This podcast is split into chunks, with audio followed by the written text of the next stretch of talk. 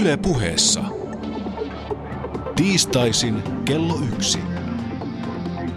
Perttu Häkkinen. Ja oikein voitokasta päivää teille kaikille ja lämpimästi tervetuloa tämän vuoden viimeisen päänavauksemme pariin. Minä olen Perttu Häkkinen ja tänään kollegoitteni ja ystävieni Panu Hietaneva ja Heidi Laaksosen kerran me muistelemme tätä kuluvaa vuotta, joka on ollut kiehtova, jännittävä, hullu ja toisinaan aika rasittavakin. Niin, tämä on ollut ö, siis osittain hämmentävä ja todellakin myös omia rajoja koetteleva hetkittäin ja olemme saaneet kokea ihmetystä ja ällötystä, mutta nyt olemme monta kokemusta jälleen rikkaampia. Eli tämä vuosi on näyttänyt elämän koko spektrin. Mitä Panu olet sanomassa? Olin mä sanonut sitä, että studioon on tullut myös palautetta ja ajattelin tässä muutaman parhaan palaan lukia, lukea kuulijoidemme iloksi. Suora lainaus kuuluu näin. Kiitos Perttu Häkkiselle ja Panu Hietanavalle. Ovat koko syksyn olleet auttamassa minua pihatöissä. Puhelin kaulassani olen touhunut ja kuunnellut vanhoja ohjelmia Yle Areenasta. Terveisiä äidiltäni Jyväskylästä. Hienointa radiota minustakin. Parhain terveisin Otto P. Lämmin kiitos Otolle ja terveisiä äiti Muorille. Ja sitten ihan viime viikkoisesta ohjelmasta, kun valitsimme näitä eläviä kansallisaarteita, niin siellähän oli myös ihan kovastikin isoa kiitosta meille luvassa. Ehdotettiin suorastaan, että meidät pitäisi nimetä kansallisaarteeksi. Niin, kyllä. Täytyy tässä nyt varoa, että ei pääse neste keräytymään hattuun, kun niin ystävällisiä sanoja meidän kuulijoiltamme tullut tänne Ilmalaan ja olemme tästä erittäin otettuja, mutta kyllähän niitä risujakin tietysti on tullut aika paljon, niin onko jotain sellaisia maukkaita?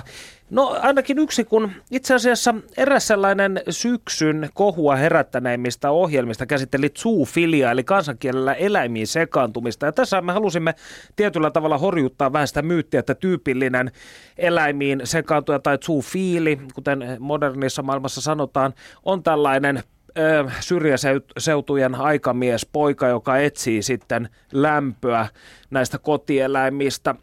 Ja tapasimme tällaisen Pirkanmaalla asuvan parikymppisen yksin huoltajan Jennan, jonka kanssa kävimme keskustelua aiheesta. No ihan alkujaan tämä kaikki lähtee varmasti jostain yläkouluajalta, että kun oma seksuaalisuus lähti kehittymään, niin, niin kyllä sen niin kuin sillain vahvasti huomas, mutta sitä ei ehkä siinä iässä vielä osannut käsitellä niin hyvin kuin tässä iässä, että sieltä se on lähtenyt.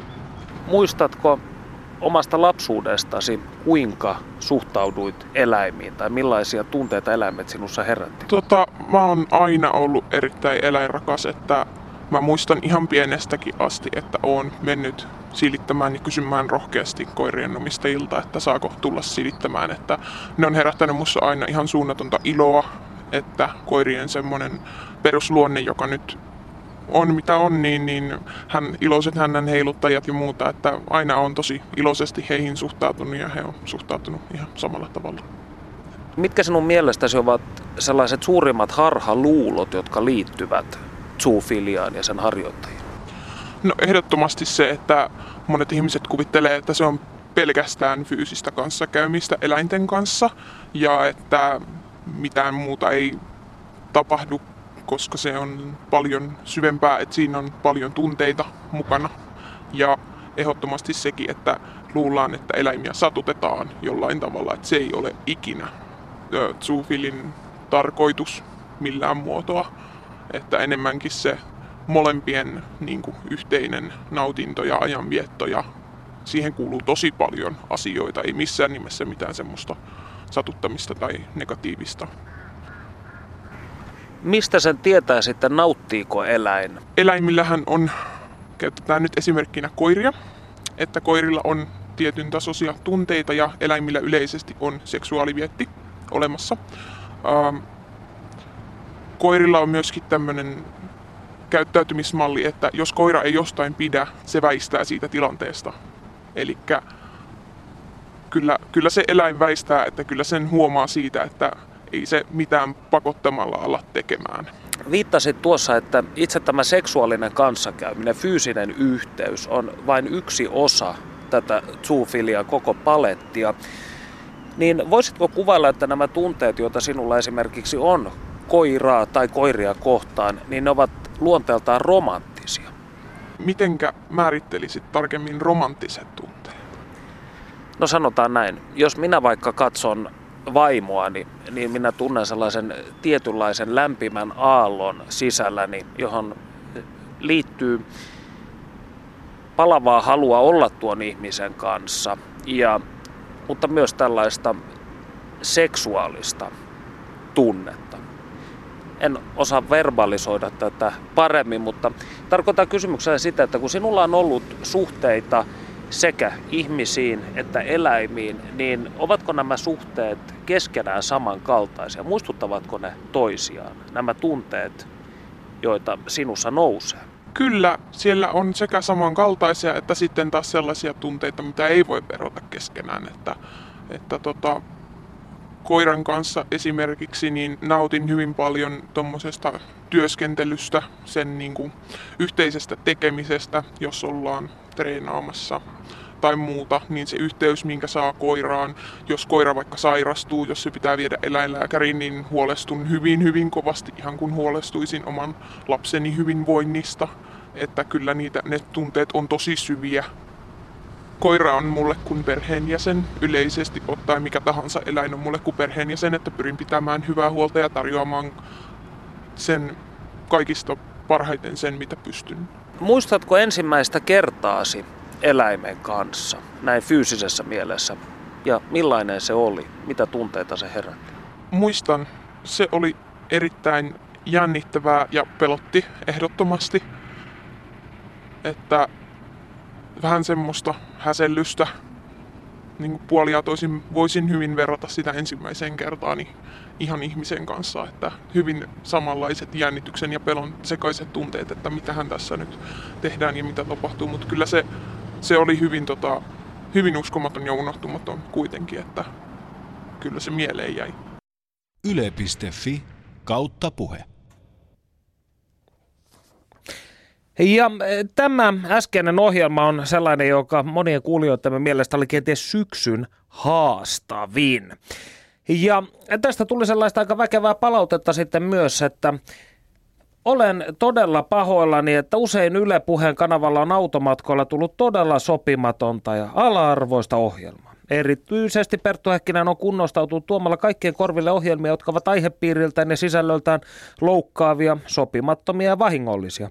Noituus, saatanan palvonta, seksuaaliset perversiot tuntuvat häntä kovasti kiinnostavan. Nämä aiheet ovat suurelle yleisölle ällöttäviä ja ehdottomasti sopimattomia lähetettäviksi, lähetettäväksi yleisiltä kanavilta. Ja toinen samaan laariin kuuluva äh, palaute tuli olen ollut jo monta vuotta aika uskollinen Yle Puheen kuuntelija, se on auki keittiössä koko ajan ja kun olen tietokoneella pistää se usein kuulumaan. Mutta nyt taitaa olla edessä todella kanavan vaihtaminen ja ihan todella. Jo tv esitetty reportaasi eläinten kanssa yhdyntää harrastavista on nyt puheessa uusittu moneen kertaan. En voinut katsoa TVstä, rupesi oikeasti oksettamaan, panin puheen kiinni kun se uusittiin viime viikolla ja tänä aamuna aamukahvilla niin se alkoi kuulua vielä uusintana. Minulta pääsi itku. Uskotte tai ette, kyyneleet valuivat kahvikuppiin ja sulin radion. Itku eläinten puolesta, itku siitä, miten lapset asian kokevat ja niin edelleen.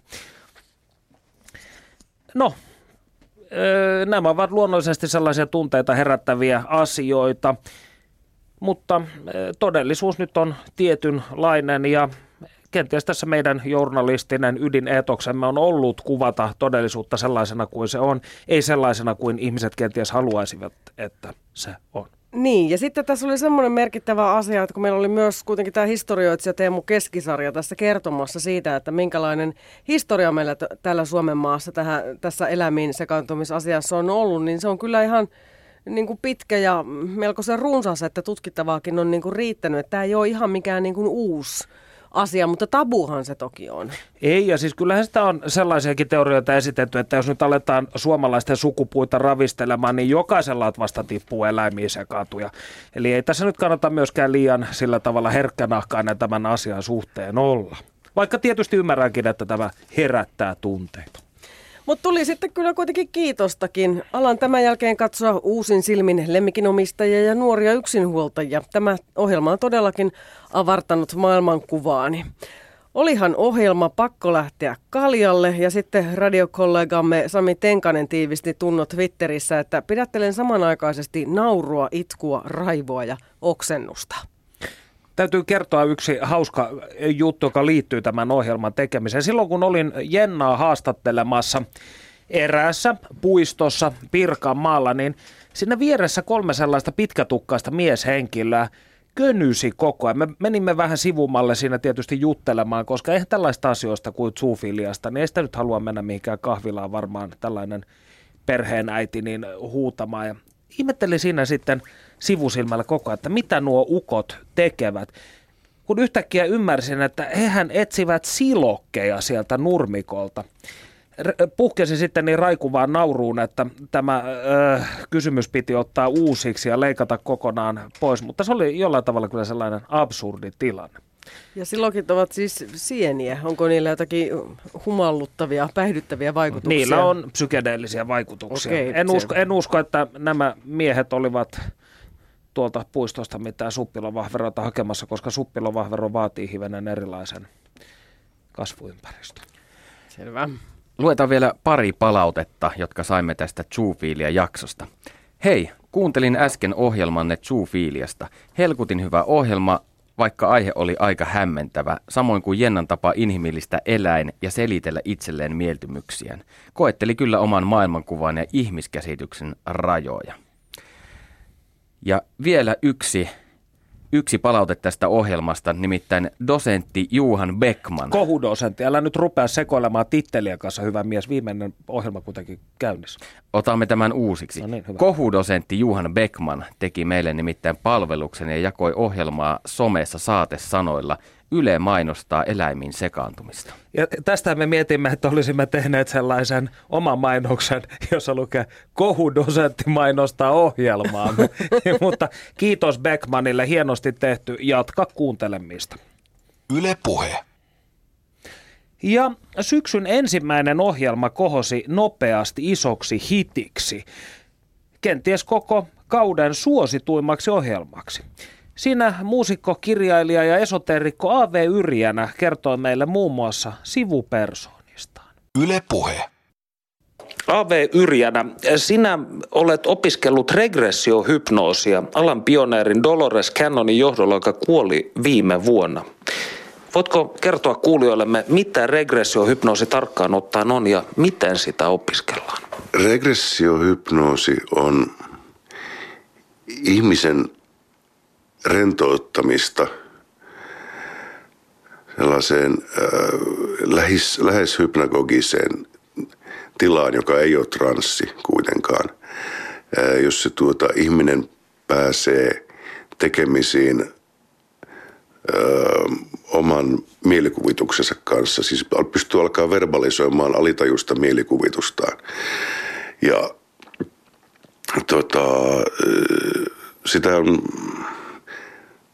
tehty ehkä 50 vuotta, 60 vuotta. Se oli, regressiohypnoosi oli muotia 70-luvun alussa. Oli, Su- Suomessakin harjoitettiin jonkun verran Reima Kamppa-niminen psy- psykiatri julkaisi pari kirjaa regressiohypnoosista. Ja Dolores Cannon, joka todellakin aloitti oman, oman uransa 60-luvun loppupuolella hypnotistina – niin tuli vahingossa regressiohypnotistiksi. Hän oli alun perin tupakasta vieroitushypnotisti. Hän oli tuota armeijaperheessä ja perhe muutteli ympäri Jenkkejä. Hänellä ei ollut mitään tekemistä. Hän päätti opiskella jotain hyödyllistä ammattia siinä kotiruona olon oheen. Ja hänen asiakkaansa alkoi puhua mitä levottomampia juttuja ja hän alkoi jossakin vaiheessa pyysi, että saako hän äänittää näitä ja hommas nauhuria.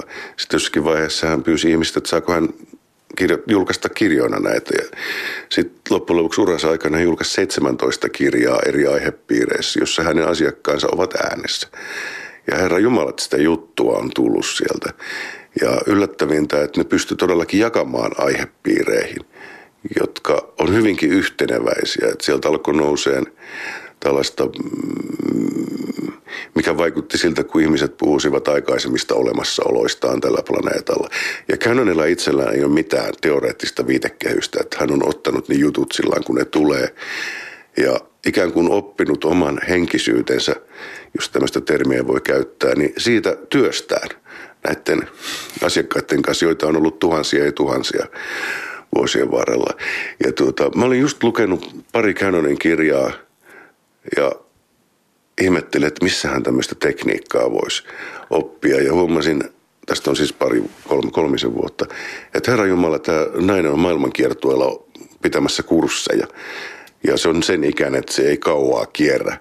Ja hän olikin tehnyt sitä opettamista vasta vähän aikaa. Ja menin, menin sitten luennolle ja ajattelin, että siellä on mun lisäksi luultavasti pelkästään kuolaavia mielipuolia. No ei, siellä, siellä oli virkamiehiä, lääkäreitä ja opettajia ja, ja tuota, muka, mukavaa porukkaa. Ja tuota, sitten sit oltiin viikkokurssilla, jonka aikana meidät muun muassa hypnotisoitiin ja pääsimme itse ensimmäistä kertaa hypnotisoimaan asiakkaan. Sitten tätä harjoittelua pitää jatkaa tuota omin päin ja sitten kun tietty määrä harjoittelua on takana, niin sitten pitäisi mennä jatkokurssille. No Dolores nyt siirtyi toisille värähtelytasoille tuossa, mutta hänen tuota, niin kaksi tytärtään jatkaa sitä työtä. He kuitenkin tekevät 20 vuotta jo töitä äitinsä kanssa siinä aikaisemmin. Et, niin. Onko kyse tässä niin kutsutusta sivupersona-ilmiöstä, jossa ihmisen sisältä voi löytyä rykelmä niin sanottuja alivuokralaisia, jotka kaikki ovat täydellisiä persoonia eri aikakausilta, eri nimisiä, sukupuolikin voi vaihdella. Joo, mä muistan, että oliko se sivupersona, oliko se Kampmaanin antama nimi tuolle ilmiölle. Noin, Kännenin materiaali on niin laaja, että tuota, hän, hän ei käytä tällaista termiä, että hän hyvin vastantahtoisesti alun perin käytti myöskin tätä jälleen syntymä termiä, mutta hän, hän sanoi niitä aikaisemmiksi persoonallisuuksiksi. Ja sitten tuota, kun ihmiset tulee kyseen, ihmiset mielellään aina haluaa, että ne on olleet Egyptissä ylipappeina, sehän on se suosituin ammatti maailmassa aina. Ei suuri osa asiakkaista on kuulemma kaivannut perunoita pellolla. Et tuota, et Cannon sanoi, että, että 90 prosenttia edellistä elämistä koostuu pello, pellolla tök, kökkimisestä. Sitten siellä on se toinen erittäin vahva osa-alue, että ne ihmiset alkaa puhumaan ihan mahottomasti ufoista. Ihan siis niin kuin ihan tolkuttomasti.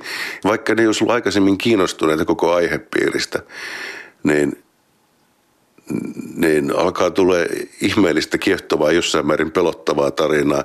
Ja oli ne sitten ne tyypit, ja nyt mä puhun siis Canonin kokemuksen kautta, niin oli ne sitten Australiassa, Kanadassa, Kiinassa, Jenkeissä, Norjassa. Ja tota, sitten porukka, kun ne kuuntelee jälkikäteen niitä nauhoja, niin ne on ihmeessä, että mitä helkkaria, mitä helkkaria mä tollaisia puhun, kun asia ei kiinnosta edes. Et tuota, et no varmaan viimeiset neljä Canonin kirjaa hän oli täynnä vaan ihmisten ufotarinoita, tai siis muukalaiskertomuksia. Tämä on mielenkiintoista, koska Reima Kampmanin ensimmäinen ja kenties tunnetuin teos Et ole yksin, jossa hän käyttää yhtenä kirjan keskeisenä tapauskuvauksena oululaista Kaisa nimistä, nimi muutettu mm. lukiolaista. Ja Kaisallahan on myös näitä UFO-asioita. Hän, hän toteaa, että Oulun typpitehtaan yllä oli nähty outo valoilmiö ja Kampman sanoi hänelle vielä, että nyt sinä kyllä puhut aivan omia asia. Kaisa toteaa, ei. Siellä oli kolme erikoista ihmistä leijumassa koneellaan. Ehkä Charles Ford oli oikeassa, että tuota, me, tämä planeetta ei ole meidän, vaan me olemme joidenkin muiden karjaa. Noin siis muusikko, kirjailija A.V. Yrjänä elokuisessa haastattelussa ja tämä ohjelma on siis ylivoimaisesti, ainakin tuolla areenassa, niin tämän syksyn suosituin. Ellei Jouko Piho profetioneen kiilaa vielä. Tämäkin edellä. Ja Piho pääsee ääneen kyllä tässäkin koostelähetyksessä tovin kuluttua, koska nämä erilaiset uskon asiat ja suunnat kun ovat olleet tässä ohjelmassa tänäkin syksynä aika paljon esillä ja pääsimmehän jopa Ultra-lehteen. Tai erityisesti te. Kyllä, minuakin haastateltiin rajatietoon keskittyneeseen ultralehteen ja tekijät olivat erityisen kiinnostuneita siitä, millainen maailmankuva meillä tämän Perttu Häkkisen ohjelman toimittajilla on. Kävimme pitkän sähköpostikirjeen vaihdon asian tiimoilta. Pitäisikö tästä nyt ihan lukasta pieni, pieni ote? Otas sieltä näyte. Panun, panun tuota, sanomisista. Eli tota, vaikka olen vähemmän äänessä kuin Perttu, osallistun yhtä lailla ohjelman tekemiseen. Ja siis kiitos tästä erityisesti tästä seuraavasta. Yhteistyössä on mukana myös tuottajamme Heidi Laaksonen, joka näkymätöntä, mutta arvokasta työtä kuulija ei koskaan hahmota. Joku fiksu on joskus sanonut, että luovuus syntyy jouten olosta ja se pätee tässäkin tapauksessa. Parhaat ideat syntyvät silloin, kun meillä on aikaa pohtia asioita, rupatella niistä ääneen, lukea ja viettää aikaa yhdessä. Kyllä tämä laiskottelu on pyhää toimintaa siinä. Panu on täysin oikeassa. Niin, mun mielestä meillä on vaan tähän aivan liian vähän aikaa, mutta täytyy järjestää sitä tässä lähiaikoina. Kyllä, lähdetään kaikki kylpylä lomalle teidän verovaroillanne. No ei, tämä oli vitsi. Yksi syksyn mieleenpainuvimmista hetkistä oli eittämättä jakso, jonka nimi oli Asaselin tähti, Luciferin ja Jeesuksen ystävät. Siinä me selvitimme, mitä on teistinen satanismi. Syyskuun lopulla ohjelmassa puhuttiin teosofiasta ja satanismista ja vieraana oli Asaselin tähti veljeskunnasta Frater Johannes Nefastos. Hän kertoi muun muassa siitä, miksi kiinnostui Luciferista. Olet jotakuinkin ikäiseni suomalainen mies. Pitää paikkansa. Kuinka sinusta tuli okkultisti?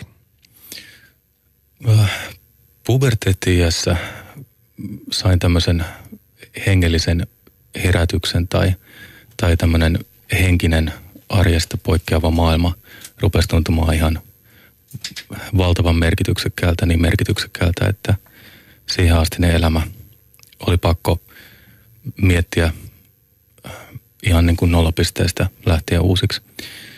Ja sitten kun mä olin yrittänyt kaikkia mahdollisia väyliä pitkin saada tietoa tämmöisestä henkisestä, mystisemmästä maailmasta, niin öö, vuonna 1995-1996 mä sitten löysin teosofian Helena Blavatskin 1800-luvun lopusta tulevan okkultisen aatesuuntauksen ja – käytin sitten seuraavat vuodet sen hyvin ö, juurille menevään tutkimukseen ja, ja tota, kyllä mä olen niin kuin monenlaista tutkinut, mutta teosofia oli sitten jotenkin se ensimmäinen tämän hirveän voimakas herättävä tekijä mun okkultismiini. Okkultismia tavataan pitää rationalistisessa valistuksen jälkeisessä kulttuurissamme eräänlaisena menneiden aikojen jäänteenä. Mitä okkultismilla on sinun mielestäsi tarjota nykypäivän kansalaiselle? Kyllä sillä on paljonkin annettavaa. Jos ajatellaan, että meidän nykyinen maailmankuva on kuitenkin hyvin pitkälti tiedelähtöinen ja tiede antaa meille sitä faktatietoa paljon, mutta ei loppujen lopuksi kuitenkaan niistä ää, sisäistä merkityksistä minkäänlaista käsitystä, niin kaikkihan me ollaan jonkunlaisessa – eettisessä, moraalisessa uskossa johonkin suuntaan, vaikka se olisi sitten ihan puhdasta humanismia tai, tai kristiuskoa tai mitä tahansa. Ja okkultismi tarjoaa tämmöisiä henkisten merkitysten kaavoja ja ö, ennen kaikkea keinoja niiden miettimiseen. Toinen, mitä mä haluaisin korostaa, on se tietty synkretistinen ja hermeneuttinen, eli tämmöinen keskusteleva ö, suhde, mikä okkultismilla on – maailmankuvien muodostamiseen. Nämä on, nämä on mun mielestä nykyään tosi tärkeitä. Niin okkultismihan ei ainakin omien uskontotieteellisten tutkimustani valossa suinkaan ole ismi, vaan enemmänkin tällainen jonkinnäköinen organum, jota voi käyttää maailmankuvan jäsentämisessä. Kyllä, siinähän se tulee hyvin lähelle tämmöistä tieteellistä tutkimusta ja sitä onkin sanottu, että okkultismi on siis käännettynä salatiedettä tai salatieteitä – Asazel eli Lucifer eli aamuruuskon poika eli saatana on filosofiallenne hyvin keskeinen hahmo. Miksi? Saatana eli Lucifer tarjoaa hyvin tämmöisen kauniin ja tärkeän arkkityypin juuri tämmöisen poissuljetun toiseuden käsittelemiseen.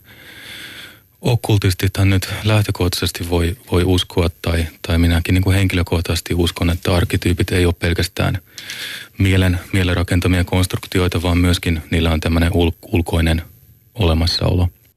Yle Puhe. Näin siis Frater Johannes Nefastos satanistisesta Asaselin tähtiveljeskunnasta. Ja täytyy sanoa, kävin hänen luonaan tuossa yksi ilta pyörähtämässä ja minulle selvisi siellä hänen kryptassaan istuessamme ja Kalvadosta särpiessämme, että hän on suuri italialaisen diskomusiikin ystävä, niin kuin minäkin. Ja tämä, Okei. tämä oli yllättävää. No kieltämättä, koska ulkomuodon ja a- aatemaailman perusteella voisi kuvitella, että hän tykkäisi hieman synkeämmästä musiikista. Kyllä, mutta toisaalta kyllä Italossakin on se oma sellainen kohtalon omainen tausta tai pohja vireensä, jos nyt näin runolliseksi heittäydytään. No, seuraava mies on niin ikään hahmo, joka ei ole jättänyt kuulijoitamme kylmäksi, nimittäin Suomen kenties tämän hetken kuuluisin profeetta Jouko Piho. Ja Jouko Piho itse asiassa eh, eh, kehuin aivan vilpittömin tarkoitus perin tuossa ohjelmassa hänen elämäkertaansa Outo tie, jossa hän kertoo taisteluistaan ja seikkailuistaan naismaailmassa ja helluntaiherätyksen ja Jumalan kanssa. Ja totesin siinä sitten, että teos on ainoita kirjoja, joita olen elämässäni lukenut siis kahteen kertaan, koska se on niin erikoinen ja kiehtova. No, teoshan sitten saman tien myytiin loppuun. Näin ainakin Jouko Piho tuolla kertoi, että hän oli viikossa myynyt 33 kappaletta tätä kirjaansa. Ja kyllä se osoittaa sitä, että radiolla on voimaa. Ehdottomasti. Ja siis Jouko ystävällisesti lahjoitti myös tämän teoksen minullekin ja olen sitä, sitä lueskellut ja se kieltämättä on kiehtova ja hämmentävä ja kertoo hyvin oudosta tiestä. Kirjahan ei ole... Kenties oudoimmasta. Niin, kirjahan ei ole mikään uusi, että sikälikin se on nyt ihan varmasti tämän ohjelman ansiota, että tämä ki- kirjanmyynti on joukolla nyt sitten lisääntynyt. Tästä tuli myös aika paljon palautetta, mutta käydäänkö niitä läpi? No kuunnellaanko Vasta ensin, kun mistä kaikki palauteet pätkä. kumpuaa? Annetaan ö, El Piholle, kuten hänen entiset oppilaansa miestä nimittivät, niin puheenvuoro. Ole hyvä. Perttu Häkkinen. Kerroit minulle puhelimitse viime viikolla, että antikristus on jo maan päällä. Kyllä. Voitko kertoa enemmän, kuka hän on? Onko siitä sinulla tietoa? Ei ole tietoa, kuka hän on. Onhan monenlaisia arveluja, kuka milloinkin olisi antikristus, mutta hän ei ole vielä ilmestynyt. Kun hänen aikansa tulee, niin kaikki kansat ja ihmiset tulevat kyllä tietämään. Tosin sillä erotuksella, että he eivät suurin osa tule ymmärtämään, että tämä on antikristus, vaan he luulevat, että tämä on Kristus, se odotettu Messias. Ja kuitenkin kyse on eksyttäjästä. Mutta Raamattu puhuu, että lopun aikana tulee väkevä eksytys, jos mahdollista valitutkin eksyvät. Meidän täytyy kuitenkin ottaa varoituksesta vaarin, että ensin tulee tällainen antikristus, joka väittää olevansa Kristus ja ei pidä häntä kuitenkaan uskoa, vaikka hänkin tulee tekemään suuria ihmeitä, vaan olla menemättä hänen joukkoihinsa ja odottaa sitten taivaasta sitä oikeaa Kristusta, Jeesusta Kristusta. Huutolaatikossa kansalainen esittää kysy- kysymyksen, Jouko Piho, jos kohtaisit uudelleen syntyneen Jeesuksen, niin tunnistaisitko hänet? Ja jos tunnistaisit, niin mistä? Uskoisin, että tunnistaisin siitä samasta kuin kaikki muutkin, eli Jeesuksesta hohtavasta puhtaudesta ja rakkaudesta. Mistä antikristuksen sitten voi tunnistaa? Hän on selvästikin ihmishahmoinen, eikö kuitenkin ole? Kyllä, niin kuin Jeesuskin oli, Niin, ihmisen poika. mutta esimerkiksi, jos nyt karrikoidusti kysytään, voiko esimerkiksi Panu Hietaneva tässä vieressäni olla antikristus? Onko jotain syntymämerkkiä tai vastaavaa? Panu Hietaneva ei voi olla antikristus. Kukaan suomalainen ei ole. Raamatussa on viitteitä siihen, että luultavasti kyseessä on syyrialainen mies. En niin nyt sano tätä dogmaattisesti mm. täydellä varmuudella. Joka tapauksessa hän on henkilö, joka tulee maailmassa saamaan suuren suosion. Hyvin karismaattinen, hyvä puhuja. Tulee ihan mieleen Hitler, joka todella hurmasi kansat loistavalla puhetaidollaan. Että hän on kaikin tavoin miellyttävä mies, ei mitään sarvet päässä oleva hirviö, vaan, vaan tällainen, johon ihmiset voi ihastua. Jonkinlaisen vertailukohdan ehkä voisi ottaa Barack Obamasta – kun hän tuli valtaan, niin aika lailla USAssa ja ympäri maailmaa hän herätti paljon ihastusta. No nythän me tiedämme, että on vähän niin kuin kannatuskäyrät menneet alaspäin. Mutta kerro tämä tuhannella tai miljoonalla, niin saa semmoisen kuvan, minkälaisen hysteerisen innostuksen tämä pelastaja, tämä messia. Siellä ihmiset luulee, että tämä nyt on maailman pelastaja, niin tulee saamaan aikaa. Meidän täytyy silloin vaan erottaa hänet siitä, mitä hän puhuu. Hän korottaa itseään ja hän tulee vaatimaan palvontaa. Ei, ei ketään ihmistä tule palvoa. Mutta tämä mies tulee vaatimaan, että hänen kuvansa tulee palvoa ihan samaan tapaan kuin Rooman keisarit vaati, että keisarin kuvaa tulee kumartaa. Mutta me emme kumarra, ketkä sitten on maan päällä, niin Raamattu varoittaa, että ei pidä kumartaa kuvaa. Ja toinen juttu, hän tulee vaatimaan, että kaikkien on otettava hänen merkkinsä oikean käteen tai otsaan. Eli tämä pedon merkki. Ja jos ei sitä ota, ei voi ostaa eikä myydä. Eli se on tämä jonkinlainen sirusysteemiin perustuva tekninen ratkaisu, joka pannaan ihon alle. Johon, Mikrosiru. Niin, johon tulee sitten liittymään voimakas lojaalisuus ja uskollisuus sirun antajalle, kortin antajalle. Ja meitä varoitetaan ottamasta merkkiä, koska se olisi niin kuin lyöttäytymistä antikristuksen joukkoihin ja Jumalan tahdon vastainen teko. Mutta voisihan tuo tietyllä tavalla tulkita, että jo visakorttikin kenties on tällainen tai kännykkä, jossa on. No se ei vielä sitä ole, koska siihen ei liity minkäänlaista lojaalisuutta ketään kohtaan. Yle puhe. Noin siis Jouko Piho tässä kuun alussa, alkupuolella haastattelussamme ja tosiaan sain muutamankin puhelun tämän ohjelman jälkeen. Ja eräs mies kyynelihti, hän soitti Pohjanmaalta, Seinäjoelta ja hän sanoi, että kerrankin te päästätte niin kuin tämmöisen uskovaisen ihmisen ääneen ja puhutte todella näistä uskon asioista. Ja sitten hän kyseli myös minulta, että kuinka uskossa itse mahdan olla, että olenko Jeesuksen tiellä. Ja kun kerroin, että ei tässä ei nyt ihan kauhean vahvasti, niin hän lupasi rukoilla ja minun ja koko työryhmän puolesta sitten siellä Seinäjoella jossakin heidän näissä tilaisuuksissa. Ja minä sanoin, että ihan, ihan vapaasti, että tämä ei lainkaan haittaa minua, eikä lupasin teidänkin puolesta, että ei haittaa teitäkään. Kiitoksia vaan sinne Pohjanmaan suuntaan. Kiitos. Ja ohjelmassa käsiteltiin muun muassa myös sitä, että voiko Panu Hietaneva olla antikristus. Jouko Pihohan totesi, että ei, mutta minä nyt en olisi kyllä niinkään varma. Mm. Savua vaan se puuttuu hänen syyttömyytensä puolesta. No sitten tuli kyllä myös kritiikkiä, että eräs 91-vuotias sotaveteraani soitti ja hän oli erityisen närkästynyt siitä Pihon profetiasta, joka jossa käsiteltiin myös niin kuin Venäjän roolia ja Suomea ja tämmöistä sotatilaa ja miehitystä. Ja näin, että kun hän on itse ollut rintamalla eikä totisesti toivo kellekään nuorelle miehelle vastaavaa kohtaloa, että hänellä siinä nuoruusvuodet hurattivat, niin hänen mielestään tämmöisiä profetioita ei saisi radiossa kaikille kansalle tuosta noin vaan kertoa, että kyllä ne venäläisetkin meitä kuuntelevat. Yleisesti palaute oli kuitenkin hyvin positiivista, siis tämän keskustelun herättäneen Jouko Piho-osan tiimoilta.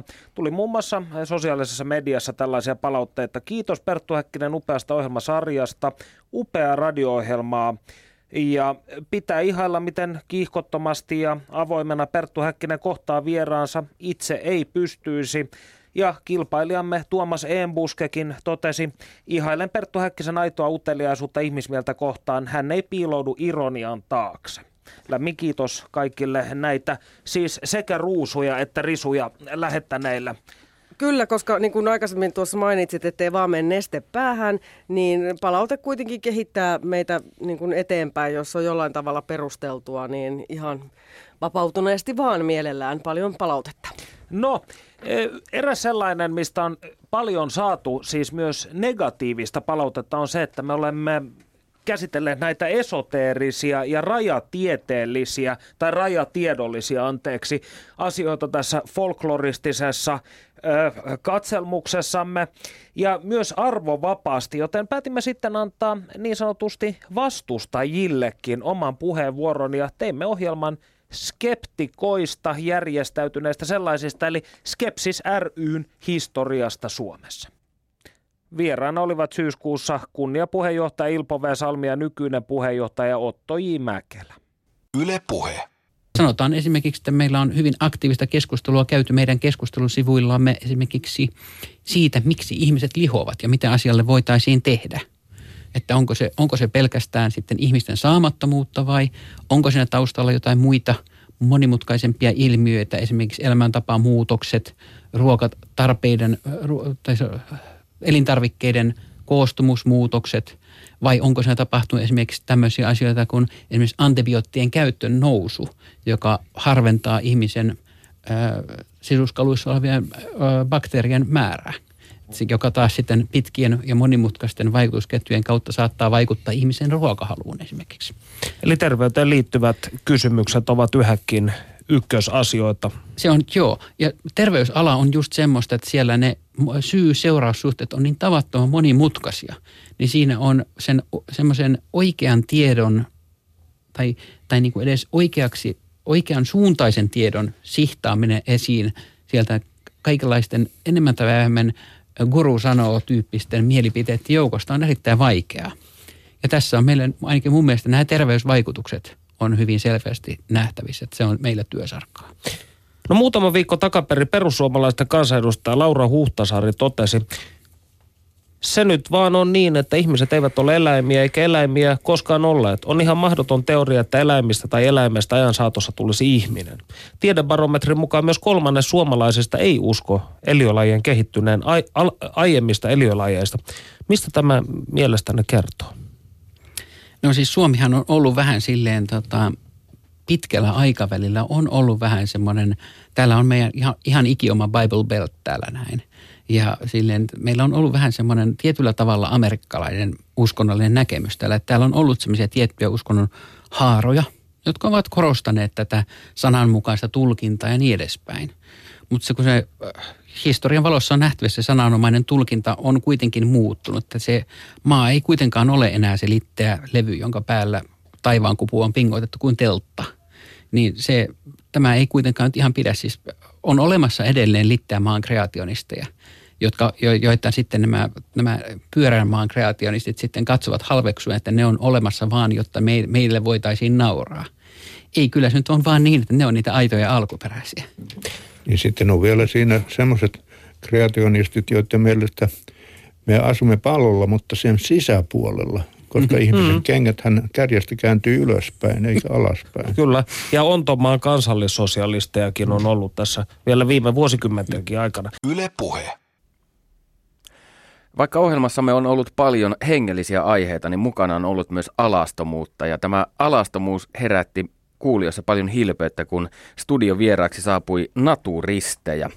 Kolme kotimaista sellaista, Osmo Heinonen, Jaana Vuori ja Kirsi Asikainen kertovat meille elämäntavastaan jos palataan tähän 60-70-luvun aikoihin, jolloin naturismilla oli hivenen tällainen tuhma maine ja aiheesta kirjoiteltiin muun muassa kotimaisissa miesten lukemistoissa, niin, niin oletteko te huomanneet, onko toiminnassa mukana myös ekshibionista, jotka nauttivat katseista? Ja puhutaanko näistä tällaisista motiiveista harrastajien keskuudessa? No, naturistiyhdistyksissä on selkeä pelisääntö siinä, että seksi ei kuulu sen puitteeseen ollenkaan. Kuka sitten on ekshibitionisti ja, ja kuka sitten tykkää tirkistellä, sitä ei aina päältä päin edes näekään. Mutta se, mitä mä tunnen ympäristöä. Mä vähän luulen, että ei siinä mitään eroa, eroa muuhun, muuhun tota, väestöön kyllä. Mutta sanotaan näin, että naturismiin itsessään nämä, piirteet ei millään tavalla kuulu. Sen kyllä sinänsä tiedetään, että naturistirantojen reunoilla siellä pensaassa, niin siellä sitten on, on sitten semmoisia ei-naturisteja kyllä mukana. Yle Puhe. Noin siis naturistit ja sitten puhutaan vähän leijona legionalaisista eli suomalaisista, jotka ovat olleet palvelemassa tuolla muukalaislegionassa. Kyllä, ja tämä oli siinä siitäkin, siinäkin mielessä kiinnostava lähetys, että tässä Panu kävi haastattelemassa kahta tällaista legioonassa palvelutta miestä ja saimme sellaista suoraa kokian antamaa kuvaa tästä toiminnasta, joka jossain määrin jopa kääntyi Paatoksenkin puolelle, vai mitä Panu? Kyllä. Heillä, heillä molemmilla oli hyvin vahvat näkemykset myös maailman tilasta, maailman kriiseistä ja osa ajatuksista oli kieltämättä varsin hyvin argumentoitujakin. Eli selvästikin vuodet olivat muokanneet näitä miehiä tuolla. Tai tarkoitan, että ne vuodet, jotka oli vietetty maailmalla armeijan palveluksessa, niin olivat muokanneet miehiä. Hmm. itse opin tästä asiasta myös sen, että meidän ydin kuulijaryhmäämme ei ainoastaan kiinnosta esoteria, uskomukset ja seksihommelit, vaan myös nämä, nämä militaristiset jutut kutittelevat niitä sielun kieliä. Joo, ja kuunnellaan nyt Esa Gustafssonia ja Rauno Juholaa. He siis palvelivat samoihin aikoihin 90-luvun alkupuolelta puolella Legioonassa ja kertovat nyt sitten ensimmäistä kertaa radiossa tai kertoivat silloin tämän kuun alkupuolella niin ensimmäistä kertaa radiossa näistä kokemuksistaan. Perttu Häkkinen. Ammattisotilas näkee tietenkin työssään sodan kauhut. Onko nämä asiat tulleet uniin? Ei ole tullut. No ei ole kyllä mullakaan, että tota, no voisiko sen siviilin jälkeen ehkä pari kertaa mä joskus nähnyt jotain, mutta en mä niin itse en ole kokenut, että mä olisi mulle vaikuttanut mitenkään se, että päinvastoin, että se on opettanut hyväksymään maailmaa eri lailla, koska maailma ja elämä ei ole ihan niin mustavalkoista kuin me täällä turvassa koti-Suomessa aina ajatellaan. Tämä olikin asia, johon seuraavaksi olin tulossa. Mitä muukalaislegioonasta jäi niin sanotusti käteen? Säännöllisyys ja aikojen kunnioittaminen ja se, että pitää itsestään huolta. Että, ja se, että jaksaa taistella loppuun, oli asia mikä tahansa. Että se, että jaksaa uskoa itseensä, että mihin pystyy. Eli tämä muokkasi luonnetta? No kyllä, todellakin paljon. En todellakaan kadu sitä, että on joskus mennyt sinne. Että, että kyllä se on niin auttanut mua monessa asiassa elämän varrella. Että mulle se oli niin elämän rikkaus se palvelus. Että, ja sai totta kai hyviä kavereita, joihin voi luottaa ja tietää, se on ja eri maalaisuuksista ja eri kansalaisuuksista, totta monta eri kansalaisuutta. Ja, niin sen, sen voi niin sanoa, että ei muukalaisessakin osaa rasisti pärjää, että ei, ei sillä ole semmoista näkyvää rasismia missään. Toimivatko vanhat legiona-ystävät ikään kuin turvaverkkona, joka auttaa, jos itsellä käy elämässä menemään kehnommin? Kyllä, mä uskon, että, että, että näin on, että kyllä jos niin kuin sanotaan, että joutuisi itse johonkin semmoiseen tilanteeseen, että tarvii, tarvii niin kuin apua, on se sitten taloudellista tai, tai tota, ihan fyysistä apua, niin, niin kyllä mä uskon, että mun niin kuin palvelustovereilta ja kavereilta sitä löytyy. Kyllä se on juuri näin, kun Esa sanoi, että kyllä sitä tarvittaessa löytyy, se on ihan varma, että, että oma, omalla kohdalla niin tota, saanut vanhoita kavereita apua silloin, kun on tarvinnut apua. Ja vasta vuoro, että kyllä me piettää toistamme, että kyllä voi sanoa, niin, että minun vanhoihin sota kavereihin, niin, niin totta kai se, se kasvaa sellainen henkinen side, että se on enemmän kuin joku veljesside. Että sitä, ei sitä pysty oikein siviilille selittämään, mutta kai se on se tietty, kun on käyty sama seula läpi, niin se siinä on. Mitä te kaipaatte legioonasta vai kaipaatteko enää mitään? No joo, siis kyllä välillä tulee niin, että, että, että käynyt mielessä, että, että jopa et olisi niin kuin lähtenyt takaskin, mutta sitten mä oon aina ajatellut oikeastaan asiaa niin, että, että, että, että se periaatteessa niin kuin tuli nähtyä aika leveällä skaalalla jo se, se sen paikan niin kuin hommat. Muutama paikka oli ehkä semmoinen, minne olisi halunnut vielä niin kuin käydä – käydä katsomassa, mutta tota, en, en sano, että et, et varsinaisesti kaipaan sinne mitenkään sen enempää. Entäpä sinä, Rauno? Niin, mulla on tänä päivänä lapsia ja ei se, ei se ole perheellisen ihmisen työtä. Että tota, jos mulla ei olisi lapsia, niin mä voin sanoa, että sataprosenttisesti olisin tällä hetkellä Syyriassa. Ihan varmasti. Mä olisin puolustamassa heikompi osasia. Öö, mä oon niin kuin sanon suoraan, vaikka radio menenkin, mutta kaikki äärijärjestöt, äärijärjestöt oli, oli se mikä tahansa äärijärjestö, niin on täysin sairasta. Ja, ja totta kai siis ammattisotilaan homma ei ole niin kuin Taru Rambo-elokuvissa, vaan tota, ammattisotilaan, siis oikean ammattisotilaan ensimmäinen tehtävä on puolustaa heikompia. Siis naisia ja lapsia ylipäätänsä. Että kyllä tämä, tämän päivän tilanne ihmetyttää, että nuoria, hyvä sotakuntuisia miehiä lähtee maista pakoon ja naiset ja lapset jääpi oma onnensa nojaa. Että ei, ei tämmöistä, tämmöistä kukaan tervejärkinen ammattisotilas voi hyväksyä. Perttu Häkkinen.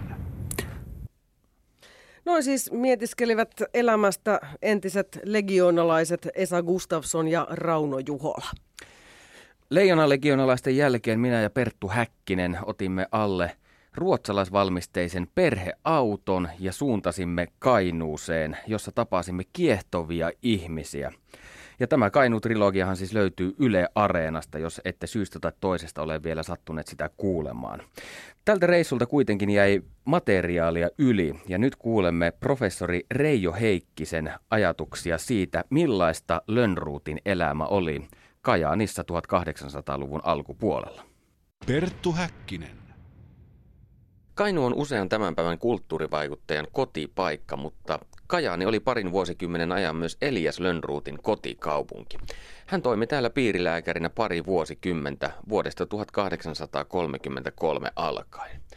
Historioitsija Reijo Heikkinen on kirjoittanut Lönnruutin Kajaanin vuosista teoksen Korpitohtorin jalanjäljellä, ja nyt hän johdattaa meidät Lönnruutin maailmaan. Saapuessaan Kajaanin Lönnrut oli 31-vuotias lääketieteen tohtori. Millaista kajaanilaisten elämä oli tuolloin vuonna 1833? kun Lönnrut tulee Kajaaniin, niin täällähän raivoaa semmoinen raju punatautiepidemia. Ja, ja monet Lönnrutin ystävät pitivät tätä hänen päätöstään siirtyä Kajaanin piirilääkäriksi niin mielipuolisena, koska oli vaara, että myöskin herra tohtori itse sairastui. Ja hän kävi sitten silloin keväällä 1833. Mutta Lendot oli tehnyt päätöksensä. Yksi syy, mitä, mikä on jäänyt aika vähän huomioon, oli se, että tällä Kajanin piirilääkäri sai suhteellisen hyvää palkkaa, koska tämä oli syrjä, syrjässä, niin, niin se palkka oli huomattavasti parempi kuin tuolla Etelän keskuksissa. Ja sitten myöskin se, että siinä oli sattuma, joka korjasi satoaan tuo aikaisempi piirilääkäri Samuel Ruus oli siirtynyt pois tästä piirilääkärin tehtävästä ja hän siirtyi Joensuuhun ja, ja, ja Lönnrot oli käynyt täällä jo aikaisemmin ja tunsi seudun ja, ja, ja, ja kun täällä paikka vapautui, niin hän sitten päätti, että hakee ja hänet sitten siihen valitti. Ja sitten erittäin merkittävä syy oli myöskin siinä, että koska hän keräsi tuohon aikaan niitä runoja, kansanrunoja, niin tämä oli lähellä näitä Vienan laulumaita. Täältä oli lyhyt matka tuonne runoaarteiden ääreen. Se oli hyvin tärkeä syy, mutta myöskin juuri tämmöiset aineelliset seikat, koska hänellä oli hyvin runsaasti velkaa tuohon aikaan, niin nuori mies halusi päästä velastaan nopeasti eroon ja katsoi, että – että täällä piirilääkärinä työskennellessä hän pystyy sen velan sitten nopeasti maksamaan. Missä vaiheessa hänen kirjoitusprojektinsa oli tuolloin, kun hän saapui Kajaaniin? Aivan tarkkaan ei tiedetä siitä aikataulua, mutta kyllä hänellä oli selkeästi mielessään tämmöisen, tämmöisen epoksen luominen. Sen takia hän halusi kerätä systemaattisesti näitä runoja ja tiesi, että niitä on tuolla Vienankarjalassa. Niitä oli jonkun verran myöskin täällä Kainuussa. Hän niitä hyödynsi myöskin tässä, tässä vanhassa Kalevalassa, mutta ennen kaikkea, että ne oli tuolla Vienankarjalassa. Ja tämä suhteellisen lyhyt maantieteellinen etäisyys tuonne Vienankarjalaan oli merkittävä tekijä sitten tulla tänne keräämään tätä materiaalia. No, kun hän tulee sitten, niin hän asettuu ensimmäiseksi asumaan Kajani ydinkeskustaan Mikkel, Mikkelsonin taloon, mutta hyvin nopeasti hän sitten hankkii omistuksensa Kajanista noin 10 kilotin päästä tuolta Paltaniemeltä semmoisen Hövelö-nimisen torpan, jossa sitten systemaattisesti alkaa kirjoittamaan tätä Kalevalaa. Mutta Kalevala ei suinkaan ole syntynyt Hövelössä, mutta että siellä nämä esityöt on kuitenkin tehty. Ja se oli hänen omistuksensa sitten noin vuoden päivät tämä hövelö, jossa, jossa tämä Kalevala kirjoittamisprosessi alkoi. No sitten sen jälkeen sitten, hän asui kaiken kaikkiaan Kajanissa ollessaan yli kymmenessä paikassa, että se kertoo hänen mielenlaadusta, että hän vietti hyvin tämmöistä liikkuvaa elämää. Se johtuu ennen kaikkea siitä, että hän oli poikamies ja hänellä ei ollut tämmöisiä sidoksia, sidoksia ja sen takia hän saattoi vaihtaa sitä asunpaikkaa hyvin, hyvin usein. Onko näitä Lönnruutin vanhoja kotipaikkoja enää olemassa? No käytännössä täällä Kajanissa tiedetään ne paikat, missä, missä hän on asunut, mutta konkreettisia tämmöisiä kohteita, joista voisi sanoa, että siellä kohtaa tämän genius login, eli paikan hengen, niin on ainoastaan tuo Hauholan maja, joka on tuossa Kajanjoen varrella. Tiedetään, että se on ollut Lönnrutin omistuksessa, ja siellä hän kesäisin sitten kirjoitti näitä, näitä teoksia. Mutta kaikki muut kohteet täällä Kainussa, niin ne ovat aikojen saatossa purettu tai ne ovat muuten hävinneet.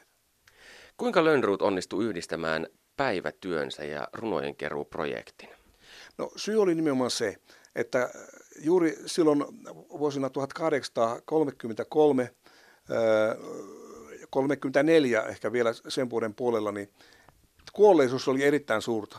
Täällä kuoli toista tuhatta ihmistä puna- ja lavantautiin, jotka olivat niitä kaikkein sairaimpia.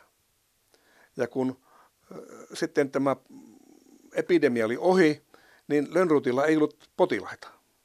Hän pyöritteli peukalota käytännössä ja hän saattoi käyttää sitten tuon ajan Kalevalan kokoamiseen ja kirjoittamiseen. Eli voidaan sanoa, että se tietyllä tavalla ovat ikään kuin hengellään lunastaneet sitten tämän vanhan Kalevalan, koska Lönnrutille ma- mahdollista tuolloin tosiaan tämän vanhan Kalevalan kirjoittaminen, kun ei ollut potilaita. Lönnrut kirjoitti täällä Kalevalaa, mutta hän löysi myös rakkauden Kainuusta. Kerrotko hieman tästä? Hän oli tutustunut täällä Kajanissa ollessaan, hän kävi tuossa Kajanin sahalla aina kastautumassa. Se oli eräänlaista tällaista sen ajan, se oli semmoinen muoti-ilmiö.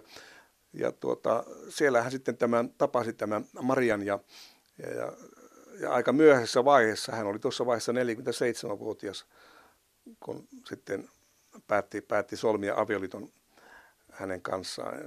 Tämä avioliittohan solmittiin sitten Oulussa ja, ja, ja poikamies vakiintui sitten, ryhtyi rakentamaan perheelleen taloa tänne, tänne Kajaaniin, tätä niin sanottua Lönnrutin taloa, joka oli tuossa nykyisen tuolla Anttilan paikalla. Oliko Lönnrut siis siirtänyt koko elämänsä Kajaaniin, eli toiko hän mukanaan myös perheensä? Hänellä oli vaimo täällä ja hänen, myöskin hänen lähiomaisiaan oli täällä Kajaanissa. Hänen isä ja äitin, äitinsä asuvat tuolla Polvilassa, joka, oli, joka kuului Lönnrutin omistuksiin. Ja sitten myöskin hänen veljensä toimi tämmöisenä tilanhoitajana. Eli hänellä oli täällä läheisiä sukulaisia myöskin. Ja, ja kun hän sitten tosiaan päätti siirtyä Helsinkiin professoriksi, niin hän sitten äh, muutti täältä tammikuun pakkasissa 4. päivä tammikuuta 1854 täältä, täältä Kajanista Helsinkiin. Ja, no, hän kävi melkoista Jaakobin painia jäädäkö tänne piirilääkäriksi tai sitten suostua ottamaan vastaan tämä suomen kieli- ja kirjallisuuden professori. Se viranhoitajahan oli Matias Aleksanteri Kastreen alun perin, mutta hän kuoli suhteellisen nuorena ja tuo virka tuli auki ja Lönnrutin helsinkiläiset ystävät sitten kaikin tavoin painostivat häntä, että hän on kaikkien pätevin tuon tehtävän hoitaja ja, ja Lönnrut vähän arkaili, koska hän oli kuitenkin alun perin lääkärikoulutukselta ja kysymys on aivan erilaista virasta ja toimesta. Mutta lopulta hän sitten päätti suostua. Ehkä tähän saattoi vaikuttaa myöskin se, että hän koki täällä Kajanissa yksityiselämässä monia menetyksiä. Muun muassa hänen poikansa kuoli ja hänen vanhempansa menehtyvät sitten samoihin aikoihin, että hän sitten päätti ottaa tällaisen askeleen. se oli aika suuri uhraus häneltä, koska hän joutui sitten myymään tuon suuren talonsa Kajanista, eikä tahtonut sitten löytää ostajaa tuolle talolle, kunnes sitten hänen seuraajansa osti sen sitten selvää alihintaa. Hän jäi sitten, kun hän tuli Kajaan, niin hänellä oli suuret velat, ja kun hän lähti Kajaanista, niin tuo velkamäärä oli vielä suurempi. Eli ei hän ollut kovin paljon rikastunut Kajaanissa ollessa. Perttu Häkkinen. Hän oli siis professori Reijo Heikkinen, joka on kirjoittanut lukemattoman määrän Kainuuta käsitteleviä teoksia. Ja Kainuu-trilogian lisäksi tietenkin kaikki syksyn Perttu Häkkinen sarjan ohjelmat ja vielä keväänkin ja varmaan edellisen vuodenkin niin ovat kuunneltavissa Yle Areenassa, että ei muuta kuin sinne tässä pitkinä pyhinä vielä vuodenvaihteenkin tienoilla, niin kuuntelemaan. Niitä on jotakuinkin yhteensä 120 tuntia, joten kyllä te sellaisen viisi vuoro kautta niitä sitten voitte putkeen kuunnella, jos siltä tuntuu. Tämä hullu, tapahtuma rikas ja erikoinen vuosi on tulossa päätökseensä ja koska vuoden taite on aina sellainen kuoleman ja jälleen syntymisen aikakausi, niin olen ajatellut lukea teille runoilija Yrjö Koivukarin Timantti Kammio teoksesta. Mielestäni saumattomasti tähän aiheeseen liittyvän Hämyvaellus-nimisen runon. Tämä vuodelta 1953. Hämyssä vaellan, yön huiluäänten itku, kipeä, jo riutuvana häipyy pois. Kaukaisuutten takaa, kanteleiden uusi laulu, hiljaa helkkyellen soi. Hämyssä liikun hiljaa, vainajien kalvenneita luita, hellin käsin hyväilen – on kaikki haudat auenneet, ei itkua, ei valitusta. Pois kadonneina kaikki kylmät miehet. Ei aikaa mulla, on unta kaikki. Samaa alku, samaa loppu, kauhun hiljaisuus. Hyminöiden maan kukkausva, vainajansa siunaa. Hellän sateen tavoin, maan mehuun yhteen sulattaapi kalvaat luut. Lintuin kuumaan säveltulvaan herään, kaste pisaroissa maan uusi laulu, sädehtien soi. Kiitos tästä vuodesta ja menestystä ensi vuodelle. Palaamme asiaan helmikuun alussa. Moido. Perttu Häkkinen.